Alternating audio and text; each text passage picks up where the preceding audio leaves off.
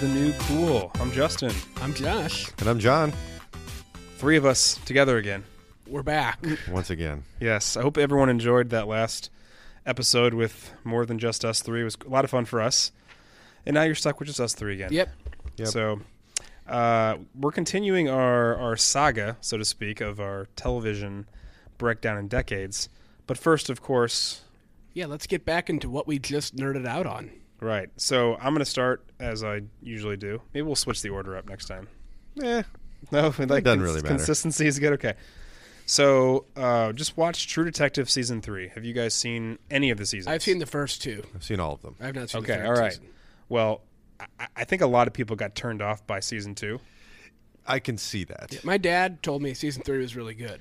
I actually think it's. It was. I don't want to say it's better than the first season, but it, I mean it's it's darn close, if not on par with season one. I mm-hmm. loved it. I agree. It got kind of got like it's only three seasons, but it kind of got back to its roots with Yeah, season, season, three. two sucked. Season two is not strong. Yeah, it was a challenge, but but I'd, I'd like to go back and watch it again because I wonder if it's just bad because of how good season one was. That could be. You know, Season one was really good. is this a McConaughey situation? was really good. Yeah, the oh, he's show. amazing. Where he that that that scene where he's running through the neighborhood. I mean, that's just freak awesome. Yeah, that's very true. Like, did you? And I almost wonder if this is like a Godfather situation. Like, Godfather Three is looked at as a terrible movie, but it was nominated for Best Picture. And if you compare it to Godfather One and Godfather Part Two, two of the top ten movies of all time, it's going to be considered quote unquote garbage, right? And I liked three. I didn't think three was bad at all. Yeah, yeah, I it's not actu- as good, but it's not as good, but but what is as good? Yeah. right. I mean, it's, it's some of the best Right. movies. Ever. Anyway, sorry, I digress. So It's all relative. It is all relative. So, season three, True Detective, it's an anthology series in which police investigators unearth the personal and professional secrets of those involved, both within and outside the law. And that's kind of the storyline for all three series, uh, or seasons, I should say. But each season is slightly different with a new set of characters. And this one is about an Arkansas detective that spends decades investigating the crime that changed his life the murder of a young boy and the disappearance of the boy's sister as the drama slips between three separate time periods 1980, 1990, and 2015. And I think that's kind of the coolest part about that may have also been, now that I'm thinking about it, why season one was so great as it did that. Mm-hmm. It jumped back and forth between time periods, And this one jumped back and forth between three time periods. three time periods. And not just two. Yeah. So this came out January 13th, 2019 on HBO. It's created by Nick Pizzolatto. Pizzolatto. Pizzolatto. Who wrote the new Magnificent Seven and all seasons of True Detective. It stars Mahershala Ali as, and that's actually, he has a much longer name that I didn't write down because it's like five different names. Does he really? He does, yeah. Hmm. he's awesome. He's great. He plays Wayne Hays, and you probably know him best, Josh, from House of Cards. And Luke Cage, definitely. Yeah. Yeah, and also Crossing Jordan, And he's mm-hmm. going to be Blade in the Blade. new Blade movie. Yep. the new Blade movie. Yeah. Speaking of Blade Speaking of movies, Stephen Dorff, who was again from the first Blade with Wesley Snipes. And I want to say, like, I this is like the first thing he's been in in forever. I feel like, yeah, like definitely. he took a hiatus. Like, I don't know if he took a hiatus or if he got like blackballed or something. But since Blade, I can't remember him in anything until this. yeah, he, I think he was in some like random TV commercials or something. Like, I'm trying to think of anything he was actually in. It's Right been- now, he's, and now he's got a new he's got a new show. I Oh. can't remember what it's called, but he's doing something new. doing something new. Anyways, It, it also stars uh, Scoot McNairy as Tom Purcell. He's from, you might know him best from *Halt and Catch Fire* and *Argo*. And fun fact that I just found out, he's also in a Bud Light commercial from like the '90s. And Lambert, you might remember this commercial. It's where they're driving down the street, and and there's a guy standing on the side of the road, and he goes, "Hey, let's pick that guy up." And his wife goes, "But he's got an axe." I remember that commercial. And, Oh, and he, yeah, says, I remember he that. says, "But he's got Bud he's Light." got Bud Light. Yeah, and an axe. And they pick him up, and then they keep driving, and they see another guy on the side of the road, and he goes, "Let's pick that guy up too." And the guy in the back goes, "But he's got a chainsaw." That's Scoot McNairy. Sorry, he's also in uh, what is it? Um, I don't know if it's uh, Batman and Robin. Not Batman and Robin. That's a no. That's not true. Uh, Justice League. Um, actually, might be, be it might actually be Batman versus Superman. Now that I'm thinking about it, he's in that as well. And, And, and it also stars Ray Fisher as Henry Hays, who is also in Batman versus Superman. A lot of connections there. Mm-hmm. yeah. We kind of already talked about this show. I think it's fantastic. I really do hope they do a fourth season. I think the biggest problem is that it takes a while to produce, write, and also execute, and that's kind of why there was such a hiatus between season two and season 3 mm-hmm. So, fingers crossed. Yeah. So I have been watching Better Call Saul season four. You guys seen Better Call Saul? I have not. Yeah. hmm It I need to. I need to. Though. it is on par with Breaking Bad. A lot of. it. I mean, it is. It's an excellent show. I enjoyed Breaking Bad. A lot of Breaking Bad Easter eggs and callbacks as well. So it's a show detailing the trials and tribulations of Jimmy McGill, who turns in to be Saul Goodman, the lawyer in Better uh, Breaking Bad. It debuted February of 2015. It was written by Vince Gilligan and Peter Gould, who also did Breaking Bad. And then it stars Bob Odenkirk as Jimmy McGill, and he's from Breaking Bad and The Incredibles. Jonathan Banks as Mike Ehrmantraut, Breaking Bad and The Incredibles. Rhea Seehorn as Kim Wexler. She's from Whitney in The Twilight Zone. Patrick Fabian as Howard Hamlin. He's in 24 and Must Love Dogs. And Michael McKean is Chuck McGill. He's in Clue and A Mighty Wind. And there's some other characters that come back, but I don't want to spoil the show. He's Mr. Green.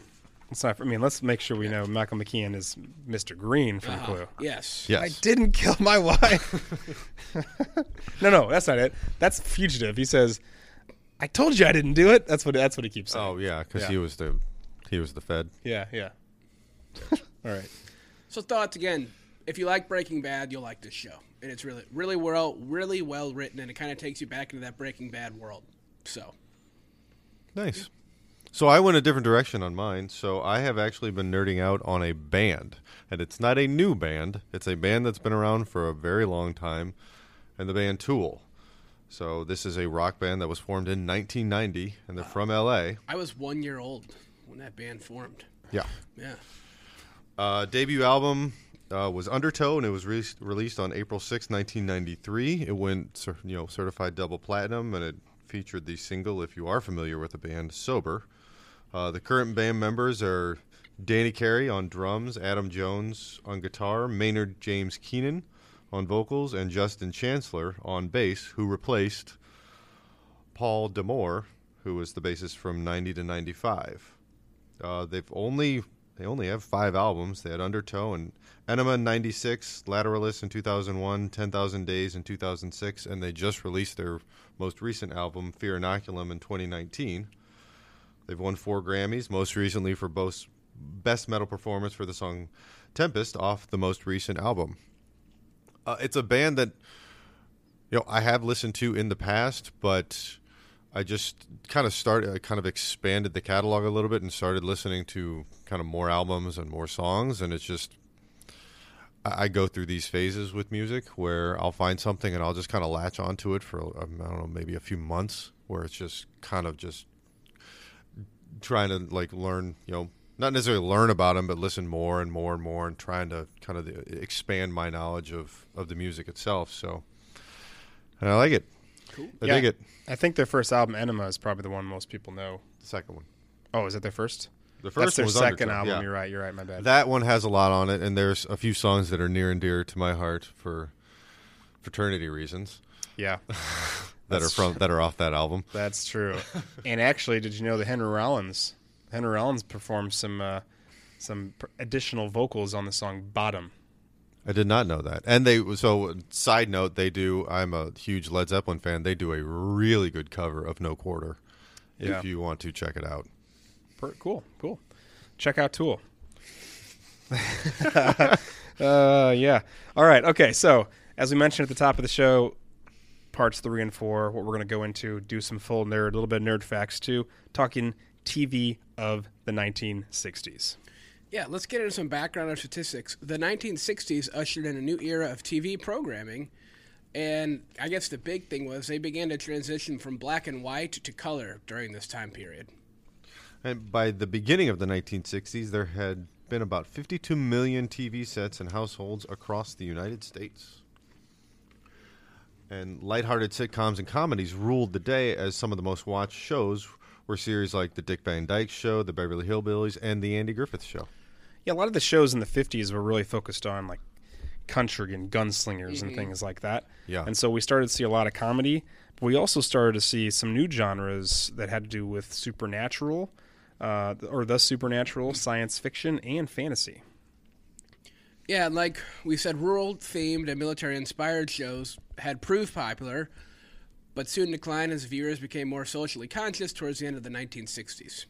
Television in the 1960s was no longer a source of entertainment. It also became a strong political force thanks to the first ever televised presidential debate between John F. Kennedy and Richard M. Nixon. Yeah, that was revolutionary. Fun story. If you, you guys ever been to Kennedy's Library in Boston, No, I've Uh, been to no. Boston. it, they have a whole uh, exhibit set up of like you can walk through the debate and everything. It's really cool for the history nerds out there like me and Lambert. So check it out. Yeah. I mean, I'd like to. Yeah, it's cool. It's it's beautiful. I like to. I like history. Don't count me out, man. hey guys, I'll I do things. I learn things. Speaking of that, during the '60s, pretty much TV took over took over as the main source of news and information, and pretty much surpassed print media mm-hmm. as the number one type of consumed type of education, info, whatever, news. Yeah, and there were a lot of events like the Civil Rights era, Kennedy's assassination, the Vietnam War. They call the Vietnam War the first living room war because you could literally mm-hmm. watch the war happening in your living room, which also made a lot of people more anti-war as they saw that. And also the first man on the moon. All of the historic events were broadcast on television in real time.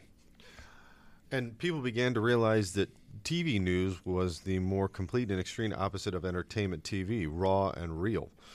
It was at this point that journalism on TV was fast on the rise.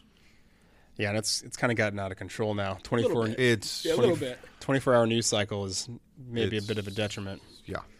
But this is when it all, where it all began. uh, top 10 shows of the 19 in 1960. So some of these you'll see at the end of the decade. Some of them are completely gone. Number one, Gunsmoke. Number two, Wagon Wheel. Yeah, number three were Have Gun Will Travel. Number four, The Andy Griffith Show. Number five, The Real McCoys. And number six, Rawhide. You got number seven, Candid Camera. Number eight, The Untouchables, and number nine, The Price is Right, as with Bill Cullen as the host. No Bob Barker yet. No, not Bob, not Bob Barker. I didn't realize he was not the original host. Interesting. Yeah. Interesting. There was a tie for 10th, by the way. The Jack Benny Show, Dennis the Menace, and the Danny Thomas Show. Yeah, so like we mentioned earlier, if you see that, how many of those are cowboy shows? Five or six. So a lot of, Mm-hmm. and then by the end of the end of the 60s in 1969, the top TV shows were number one was Rowan and Martin's Laugh-In. Number two was Gomer Pyle, USMC, and number three was Bonanza.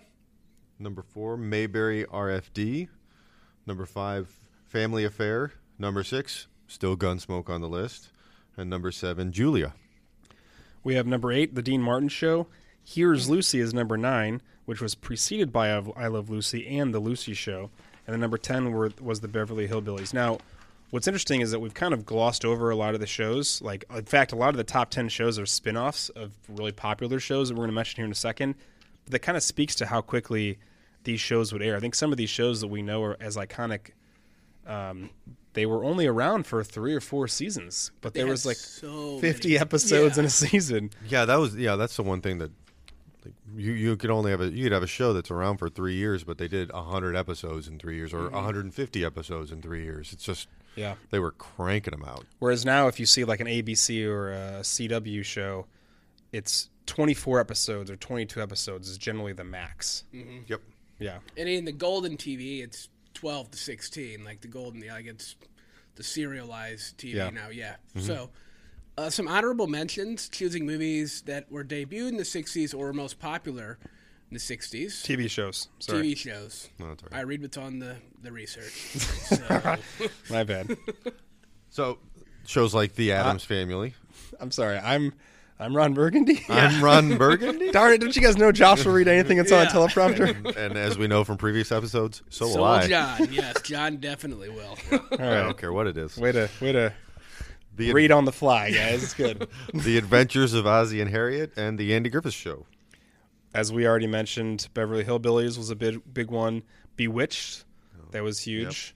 Bonanza again, That one was timeless. That one actually stuck around for quite a few years. and that's still on TV late at night. So Yeah. In fact, where I work out, they there's Justin a television. There's a so you guys television. There's a television that's always on.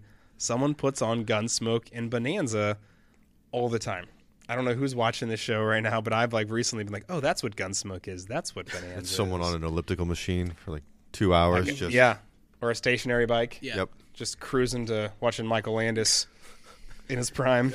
so then we've got Dick Van Dyke, Flipper, which is also a great movie, and Get Smart, which is also a good movie. I like know that Flipper song, and I, d- I don't remember watching that show. Uh, yeah, I think everybody knows They it. call I've- me Flipper. Yep. Flipper. Right? Like, I mean, who knows that? I guess we do. Yeah. we all do. Apparently. Don't know why. Apparently, we know pop culture. Yeah. So, Gilligan's Island, Classic. obviously. Green Acres, another one, and then uh, another timeless one, Gunsmoke. It was on forever. Hogan's Heroes was big. I Dream of Jeannie was another big one. McHale's Navy. Mr. Ed, that was a talking horse, correct? Yes, Mr. Ed, the yes. Famous Uh, was- Mr. Ed. Yeah. The Munsters and My Favorite Martian. And then Rawhide, Star Trek, and the twi- the original Twilight Zone. Yeah, and in a lot of these these shows, we're not we can't t- possibly talk about every one of these shows, but you can just kind of tell the the significance culturally mm-hmm. that exists. You really started to see happen in the '60s. Now, don't get me wrong, there's some shows in the '50s that we all recognize, but the amount of shows on this list that I could sing their like I mean the song based on the show mm-hmm. is crazy. Mm-hmm. And I don't remember watching any of these shows. Or You you, just know them. or you could just whistle it like the Andy Griffith Show. Yeah, mm-hmm. right. I've seen episodes of it, I suppose, but I like this is somehow ingrained in my brain. I think that speaks to this cultural significance of these of this decade and a lot of the shows that that, that debuted during the '60s. Yeah. So we're going to talk. Each one of us is going to. We picked a show. We want to kind of go into more depth uh, because you probably noticed we've met- left a few big ones off that list. And I'm going to start. And I chose Batman. Now I didn't know this came out in the '60s. Uh, that that actually didn't know it came- surprised me. Yeah, I didn't know that either. I, I didn't expect it to have come out that many years. That's a long time ago. I mean, what? How many years ago is that? A lot. 60, right? 53? 50, Yeah. 60? It's a lot. So a little bit about the Batman show, which I think this is just pretty much what Batman is. It's about an entrepreneur that's really wealthy. His name is Bruce Wayne. His ward, Dick Grayson. They both lead a double life. They're, cri- the crime-fighting duo Batman and Robin. And then, again, this is just the, the '60s version of oh, this I love it so it's much. yeah, it's just the original DC Comics. A secret bat pole in the Wayne Mansion leads to the Batcave, where Police Commissioner Gordon summons that dynamic duo on the Bat phone whenever there's an emergency threatening Gotham City. Again, a big kind of change from what we've seen in recent pop culture television movie sets, where there's the Bat signal. This was a red phone that lit up and had like the Bat logo on it, right? I don't know if you've ever seen that or not. Anyway, um, they jump in their Batmobile, which is just a beautiful purple convertible, uh, and they go off to fight evil such as the Joker, the Penguin, the Riddler, and Catwoman. Yeah, and it aired from uh, January 12th, 1966 to March 14th, 1968 for a total of 120 episodes. yeah. So- In two years. Let's do that math again Yeah. or for the first time. Two It years. aired for three seasons, probably three seasons, right? But for two, oh, just over two years, Yeah. 120 episodes. That's, I mean, that's 40 episodes a season. Yeah. What? It was written by Bob Crane, who conceived the Batman in 1939, and developed by Lorenzo Semple Jr., who also did Flash Gordon. Stars Adam West as Batman. And Adam West, we know him pretty much from the Batman or from Batman, and also in Family Guy, where he plays Adam West. Adam West. yeah. Burt Ward as Robin. Uh, I tried to figure out what else he's from, and uh, that's pretty much all I knew of or heard of. Um, it's got Alan Napier as Alfred. He's in Marnie and Hitchcock. Cesar Romero as the Joker, which is he's also from the original Ocean's Eleven, and Burgess Meredith as the Penguin from Rocky. So I should say that Marnie is actually a Hitchcock film. Oh, That's what he's from. Yeah. Okay. Okay, gotcha. It's got Julie Again, Newmar. I, as, read what's on the. I read what's on here. I- guys, okay. All right. Julie Newmar as the Catwoman. Uh, yeah, not from a lot. She's apparently this was pretty much it for her, and Frank Gorshin as the Riddler, who was also in Twelve Monkeys. Here's a tagline I thought it was just fun. Batman comes to life tonight. Watch master criminals like the Riddler try to outwit those legendary crime fighters, Batman and Robin, in two spine tingling episodes each week. I guess that's how you had 120 episodes in three years, two yeah. a week. Right. Um, so some nerd facts. In the early 1960s, Ed Graham Productions optioned the TV rights to the comic book Batman and planned a straightforward juvenile adventure show, a lot like The Lone Ranger, Adventures of Superman, and they wanted to air it on CBS on Saturday mornings. It was originally intended as a one-hour show, but ABC changed the first changed the premiere date from fall 1966 to January of that year. With the network having only two early evening half-hour time slots available, the show was split into two parts to air twice a week in 30-minute installments. A cliffhanger episode connected the two. A cliffhanger connected the two episodes. Yeah, and, and So see, that must be why they have so many. yeah, and actually, like next time, or find out what happens next time on the on Batman. Uh, and actually, so ABC or CBS was supposed to have the show, but then eventually ABC got the rights to it, and that's where it ended up airing. Some ABC affiliates weren't happy that ABC included a fourth commercial minute in every episode of Batman. One affiliate refused to air the series. The network insisted it needed the extra advertising revenue. So that's how they made all their money back then. Well, still, that's how they make their money Yeah. now. But Yep. But this was a big thing having a fourth commercial minute. I mean, can you have four? I mean, let's. I'd love four, just four commercial Yeah, minutes. yeah, no kidding. Now it's nine. Yeah. Um, kind of a, a local tie in here. The giant lighted Lucite map of Gotham City is a reverse image of St. Louis, right down to Forest Park, Fairground Park, Tower Grove Park, Lafayette Park, and Horseshoe Lake on the Illinois side, as well as the other river and road networks. So that's kind of a cool local flair here. Yeah. And the only actors to appear in all 120 episodes were Adam West, Burt Ward, and Neil Hamilton. By season three, ratings started to fall, and they weren't really sure what they were going to do with the show. So instead, they opt, int- they opted to introduce a new female character, and they came up with the idea of using Batgirl, who would be Commissioner Gordon's daughter, Barbara Gordon, and asked the editor of the comic books to further develop the character, who had made her debut in 1966 uh, in Detective Comics. And by the way, this was 1967. That's kind of an interesting thing, like where it's, hey, we're going to take this character that you just wrote into the comics. This is this obviously dates the the series. By the way, expand on her in the comics too, so people start to like her in our show. Yeah, and she was the first, Batgirl was the first superheroine to appear in an ongoing capacity on TV. A total of 352 holy words were used by Robin, from holy agility to holy Zorro. Holy, and they did a little throwback of that They one in did a uh, lot of 'em. the old uh, what was it? Um, Batman? No, Batman Forever. He goes, "Holy, holy rusted metal, Batman." Yep. That was Chris uh, O'Donnell. Chris O'Donnell, right? Uh, 88 unique words or word overlays were used during the fight scenes, alphabetically from ox, F, and IE exclamation point to zwap, kapow, which was used 54 times, by the way. Boff and pow were tied for uh, 53 times each, and 32 overlays were used only one time each. If you don't know what that overlay is, it was that, that bright, flashy text that said One, these. it's, yeah, it's harkens back to the comic books. You're right. It's during the fight scenes. Yeah. Yep. And they would actually like you wouldn't really see them punch, or you would see them punch, but sometimes it'd be right away. It would cover up, maybe maybe make it less graphic. Yeah, so in all of these overlays appeared 832 times with a total of 1,120 exclamation points. And originally, West didn't want to read for the part of Batman. He said, quote, I'm trying to have a serious career here. And that's what he told his agent. The agent pressed the issue, and West had a change of heart 20 pages into the first script. It's a good call by him. So glad he Take did. that role. Yes. Yeah. According to West, because of the show's popularity, he was offered the role of James Bond for On Her Majesty's Secret Service, which came out in 1969. He declined because he felt the role should go to a British actor, and the role ended up going to, ironically, Australian actor George Lazenby.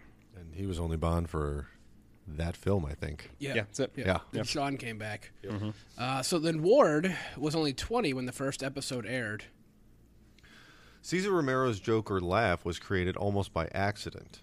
Shortly after being cast, Romero met with producers to discuss his role in the series. While waiting to meet them, Romero happened to see conceptual art of the Joker's costuming. Romero, Romero felt the pictures almost looked absurd, and as a result, spontaneously broke into a playful, loud, and almost manic laughter. A producer overhearing it responded by telling Romero, That's it. That's your Joker laugh. The Riddler was just a minor and forgettable villain in the comics, but this series is responsible for turning him into one of the most popular villains in Batman's rogues gallery. And there's a big ep- there's a the the movie itself. He's like the mastermind between or by turning all of the uh, people on the city council, I think, into like powder. I if you remember that. The Batman the movie. No one saw that. All right. Well, he did. So Frank Gorshin was nominated for an outstanding performance by an actor in a supporting role in a comedy for his portrayal as the Riddler. Fun fact, he also voiced Hugo Strange in 20, 2004's animated series The Batman, while Adam West voiced Mayor Grange. Mr. Zero was renamed Mr. Freeze for this series. The name change eventually made its way into the comic books as well. Each main villain had his or her own theme music. And I found this interesting. When the series premiered, Alfred had been killed off a few years earlier in the comics. However, the producers wanted to make Alfred a regular on the TV show, so they brought him back to life in the comic book as well. Hmm. Eartha Kitt took over the role as Catwoman in the final season because Julie Newmar was bu- busy filming McKenna's Gold. Originally, Batgirl was going to be a standalone show. Instead, she became a main character in the in the third and final season of Batman. Is it funny that I know a lot of these actresses' names by watching Celebrity Jeopardy and Sean Connery mentioning all of his Eartha Kitt. all of his conquests? oh, it's pretty ridiculous. The Batcave set was built on the exact spot where the Skull Island gate was located in King Kong. Came out in 1933. Yeah, and Burt Ward stated that he was actually injured badly several times while filming the show. He said that he was burned or struck by shrapnel when an ill conceived pyrotechnic effects went awry. And at least one memorable incident, he was flung out of the Batmobile after his door flew open during a high speed turn. This poor kid's getting beat up. Yep. I know. Before going on the air, this show received the worst audience test scores in the history of ABC. Wow. It only went on to air because so much money had already been invested in it. After ABC canceled the series, the producers waited to see if anyone else would pick it up, then bulldozed the Batcave set when it appeared nobody would. But two weeks later, NBC offered to pick it up, unaware that the set had already been dismantled. And since they were not willing to basically build the set again, NBC said, no, we're not going to acquire the series. So we could have more Batman if they hadn't have prematurely bulldozed the set. Good. Sad. Despite the show's popularity, though, it wasn't released on DVD until 2014. Uh, it was due to a rights dispute between 20th Century Fox, who produced the show, and Time Warner, who owned the character's publisher, DC Comics. The original Batmobile from the 1960s TV series was auctioned on January 19, 2013, at the Barrett Jackson Auction House in Scottsdale, Arizona. It was sold for $4.2 million. It's a steal. So it is a steal. so, a film based on the original television show was released, as Justin just talked about, in 1966. It was originally supposed to be produced before the series as a way to introduce the series, but the series premiere was moved up, and the film was forced to wait until a summer hiatus after the first season. The film was produced quickly to get into theaters prior to the start of season two of the TV show. And I should mention real quick one other fun fact: Cesar Romero, again, who played Joker, his, his like iconic look was was rocking this pretty hefty mustache, Yeah. and most people would shave that off when putting the the the uh, decorative uh, makeup on. He just painted over it. So next time you're watching, you're looking at him on. If you ever watch that show, he's still rocking that mustache. It's just green or white, which is I think funny. I like it. So why does this show matter? Uh, first off, there there's a ton of different references in pop culture, and it's really continued on since then. I, I got to mention Animal House. They got the Deathmobile, which is obviously a nod to the Batmobile. Christopher Nolan's series. Uh, that to me, and this could be a podcast by itself. That's the best Batman. The Christopher Nolan Nolan series is my favorite three. I think it's worth having. It's hard to say like who's the best Bat. Well, I guess that's that's like eight different conversations. Who's the best Joker? Who's the best Batman? And who created the best iteration of the Batman and, and the Mm-hmm. I was villains? also a fan of the animated series, a big fan. I, I mean, people would say like even though even though I think I think the you know Heath Ledger did an amazing job, Joaquin Phoenix just did an amazing job. Both both won Mark Academy Hamill. Awards. Yeah. let's not forget about Mark Hamill as the animated version of that. You Right? And see- Jack he's- Nicholson was good. You see, Yeah. you see Mark Hamill at the top of a lot of lists when they Mm-hmm. talk about the best Joker. It's pretty crazy that we're like maybe saying Jack Nicholson is the fourth best of anything Mm-hmm. because he's obviously And he was really good. he was great. Side note: that was the first PG-13 movie I ever saw in theaters. Was, Was it Batman. really? Wow. Well, that was a wise choice. It was a wise choice by mom. Thanks, mom. Thanks, mom. Lego Batman. Let's not forget about that. Let's shout out to Josh and his his child. Yes. We already mentioned the animated series Arrow and the CW shows. This plays a huge impact in that. Just the whole DC comics, uh, the, even the villains as well. Even nowadays, we have the DC universe with Titans and Doom Pat- uh, Doom Patrol, and then of course the DC EU. We'll see kind of where that starts coming up. So where does it rank? I don't know. I'm not sure where it ranks, but it's one of the most memorable for me out of all this whole list. Of I would shows. say you, you question if Batman would be as popular as it is without the series. You know that that's a question. How would people still be talking about it as much? Would it have kind of gone away? I think there are a lot of decisions they even mentioned that like changed the direction of the comics Yeah. because of what they were doing in the show, which I think speaks to like its impact and significance. And Yeah. I will say, yesterday they just released a picture of one of. I'm curious of, of Robert Pattinson in the bat suit for the first time. Oh, I haven't seen that. I'll have to look at that Yeah, one. Yeah, it looks pretty good. yeah. Does it? So, and Colin Farrell is going to be the Penguin, so it should be interesting. Yeah. All right. So let's move on to show number two. And that is Scooby Doo, Where Are You? All right. So, some general info about Scooby Doo, Where Are You? The plot it's a group of teenage friends and their Great Dane, Scooby Doo, travel in a bright green van solving strange, hilarious mysteries while returning from or going to a regular teenage function. Called the van is called the Mystery Machine. Oh, the Mystery Machine. Yep. And this was surprising to me. It only aired from 1969 to 1970. I am actually more surprised that it aired this long ago because I felt like when I watched this as a little child, that was when it was coming out. Like it was brand new. Yeah. Yeah. Yeah. No, yeah, I hear you. Yeah. Yeah. And my daughter is big time into this show now, so we have watched every episode a bunch of times. It was written, directed, and created by Joe Ruby, who also did Planet of the Apes, Ken Spears, who also did Planet of the Apes, and Joseph Barbera. who we recognize from Hanna Barbera. Hanna-Barbera. right. Stars. Okay. This also was so surprising, and I and I know this. I knew this before. I think, or at least now, of course. Casey Kasem is Shaggy, Yeah. who did Scooby Doo, all the movie shows, and of course he hosted American Top Forty He was also in an episode of Saved by the Bell, too. So, as himself. yes. Yeah. And he was in, well, his voice was in Ghostbusters because Mm-hmm. they were talking about that. Yep. That's It's right. got The original yeah, Ghostbusters. Nicole Jaffe as Velma, with the Trouble with Girls, and Don Messick as Scooby Doo. He was in The Last Unicorn and The Jetsons. It's got Frank well Frank Welker as Fred, and he's in the Transformer series, and Steph Stefania Christopherson Christoph Chris Christopherson as Daphne, who was in The Grasshopper and Wicked. Yeah, so so some nerd facts about the old Scooby Doo. Velma's famous famous line, "My glasses, I can't see without them," was actually not originally intended for the show. During a table read for the voice artist, Velma's voice-over actress Nicole, who was nearsighted, lost her glasses and uttered a variation of what became Velma's famous catchphrase. The, the writers liked it so much, it became one of the show's trademark gags. Yeah, and I thought this was interesting. Shaggy's real name is Norville. That's a good trivia bit mm-hmm. to know for a Yeah. trivia Yes, night. definitely. Frank Welker wanted to audition for the role of Shaggy, and he, he ended up being Fred. So he, he wanted to audition for the role of Shaggy since he had always been cast as a straight man and wanted to do a comedic character.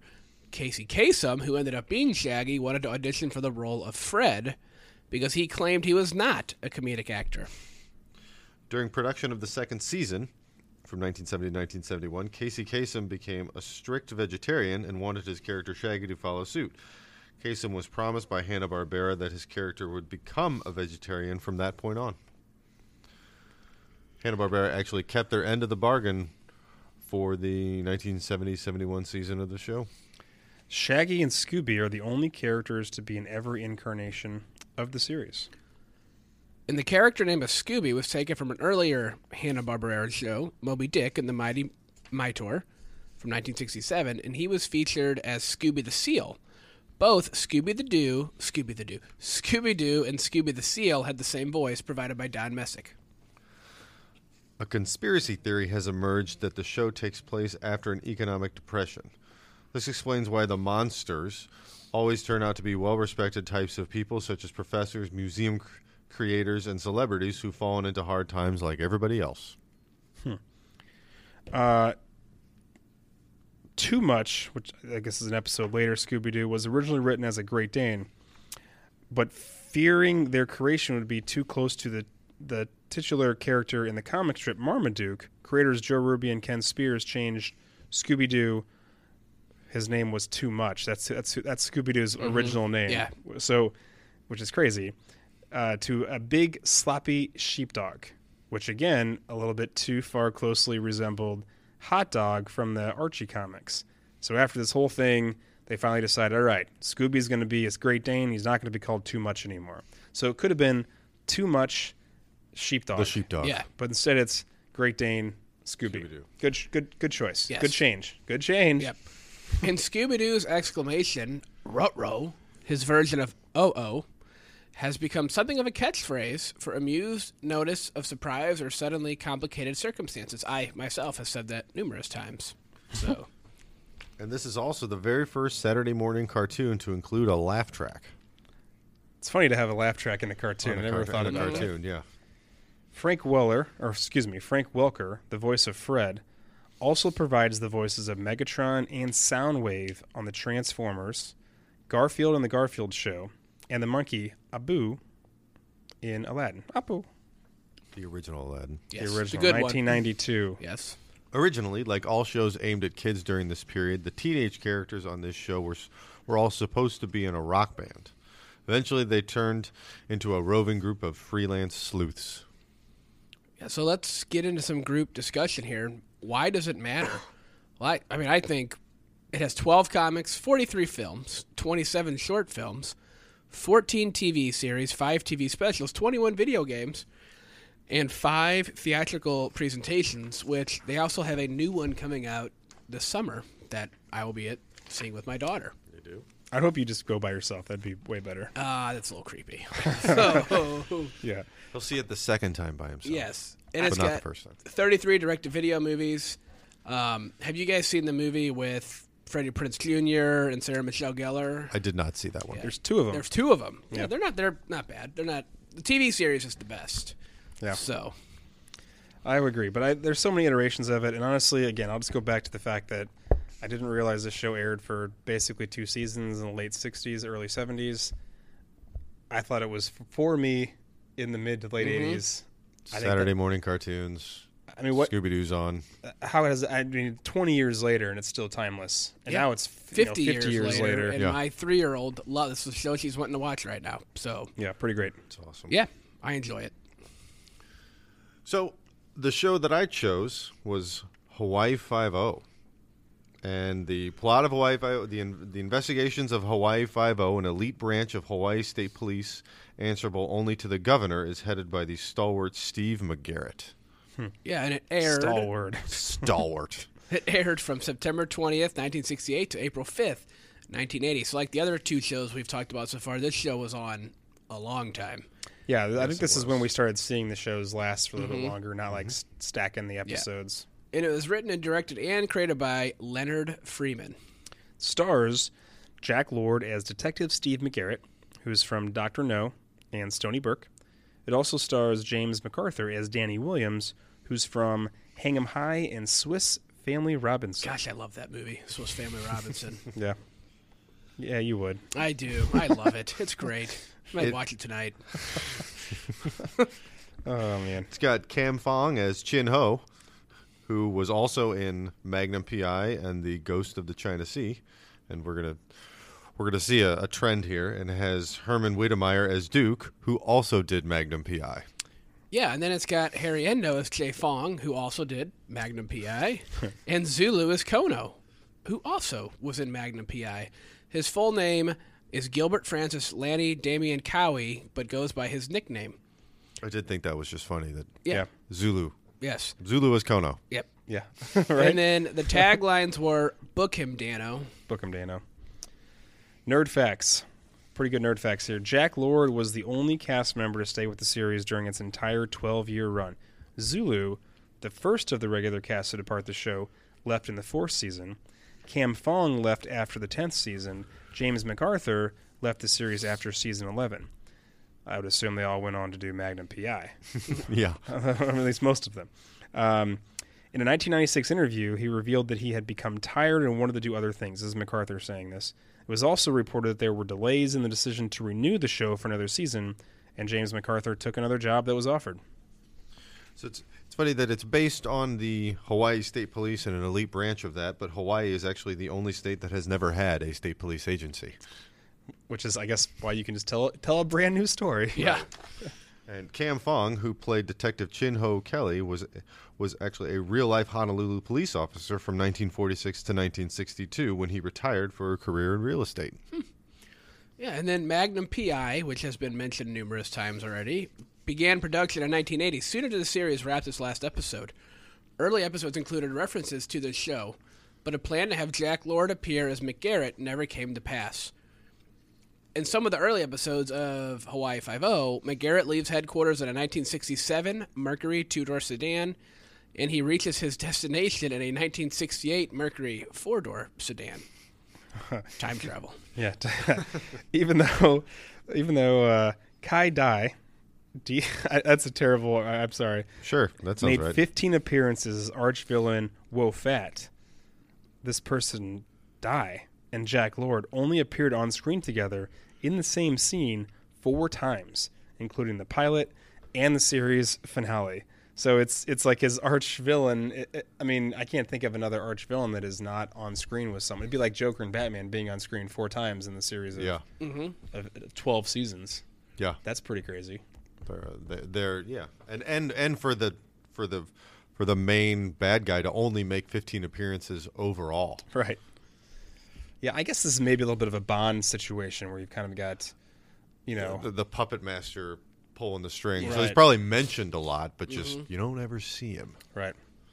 It's it's a Keyser Söze, definitely. Oh, Or, or we could also say um, a little bit of Sherlock Holmes situation Oh, with Moriarty, Moriarty, yep, right? definitely. He kind of is behind the scenes. All these other villains, he's the puppet master, Mm-hmm. telling him to do these things, and he pops in and goes, and they're like, "Oh, it's Moriarty's hand. He's the, he's the puppet master." Yep. Sorry to be redundant with the word puppet master, but that's what he is.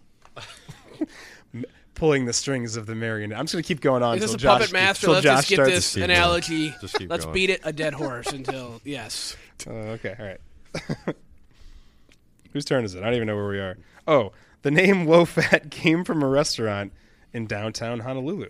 If you guys didn't know, Will Fat was kind of the puppet master in this show. Us. So He is. That's pulling the strings, Yes, is he one might say. yes, And the name Chin Ho came from Chin Ho, the owner of Il- the Ilikai Hotel, which is where the penthouse shot of Jack Lord in the opening title sequence was taken.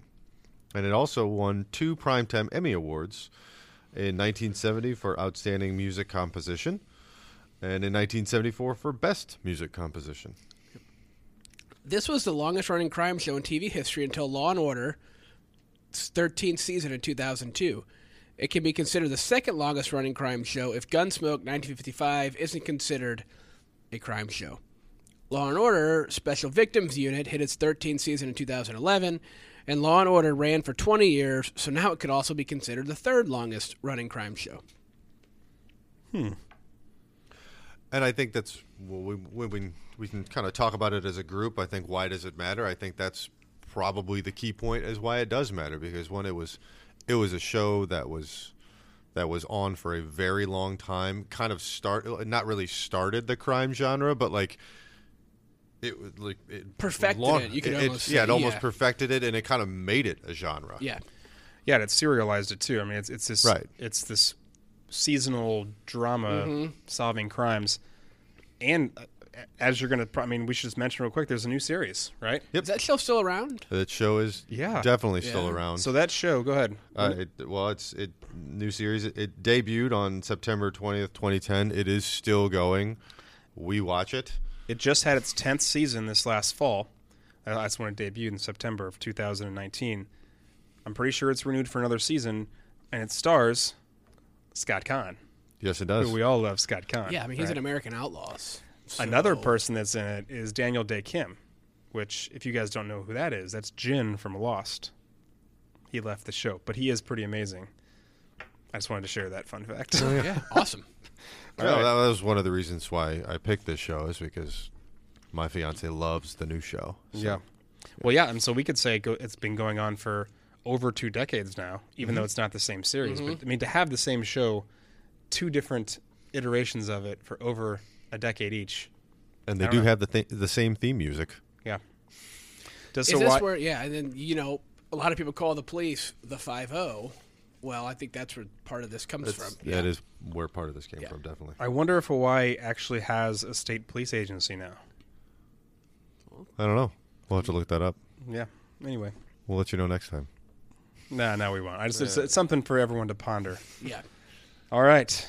Well, that's the '60s for everyone. A little bit of little bit of nerd outreach as always. So thanks for listening to our six, to our '60s. You're going to hear the '70s obviously coming up next, or at some point in the future. Mm-hmm. Yep.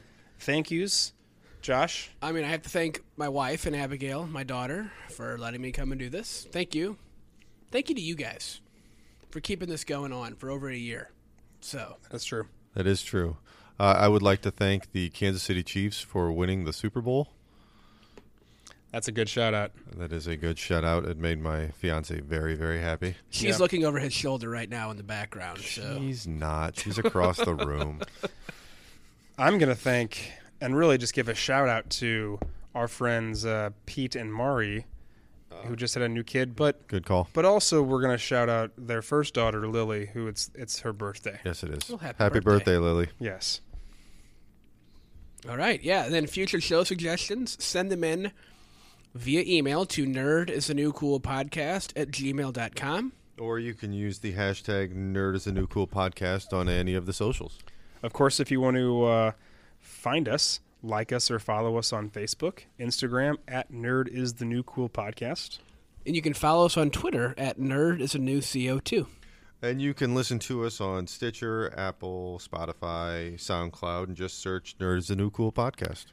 Real quick, next episode preview. Again, we'll talk 70s at some point in the future, but we're going to do a little March Madness conversation, kind of timely before the tournament starts Yeah. in March. Maybe we'll fill out our bracket on air. That might be something fun to do. I don't know if it'll be released at that point, but it might Yeah. be. Yeah. We I can do a it- preliminary. who who should be what? Preliminary. Or we can just pick our favorite. Yeah. Well, we can pick, but we can pick who we think's gonna the win the whole thing. yeah. Yeah, so look forward to that, you sports fans out there. March Madness. Yeah. Thanks for listening, guys. Thanks, Yeah, everyone. really appreciate it. Everyone, have a good time. All right. See ya. Bye bye. See you.